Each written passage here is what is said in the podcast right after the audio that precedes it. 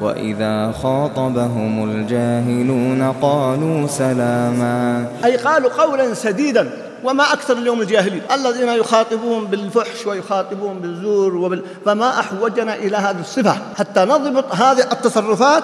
ولذلك يفهم منها أيضا عدم الانشغال بالردود. بعض الناس مبتلى بالجدل وبالراد ومردود. ولذلك طلاب العلم يوجه لهم نصيحة خاصة ألا ينساقوا وراء الردود والجدل. والنبي صلى الله عليه وسلم يقول أنا زعيم ببيت في ربض الجنة لمن ترك المراء وإن كان محقا. وإن كنت أنت صاحب حق اتركه. أحد المشايخ يذكر قصة عجيبة جدا. يقول كنت في السنة الثانية متوسط.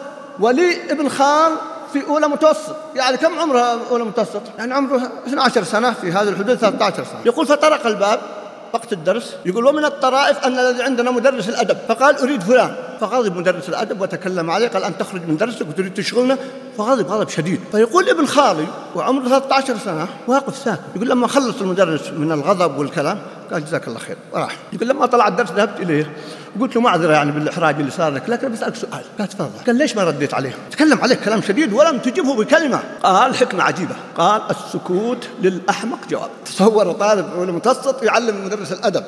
وفعلا يقول ازداد غضب المدرس راح وخلاه ما رد عليه. وإذا خاطبهم الجاهلون سلاما. ما ينشغل بالردود والسفه.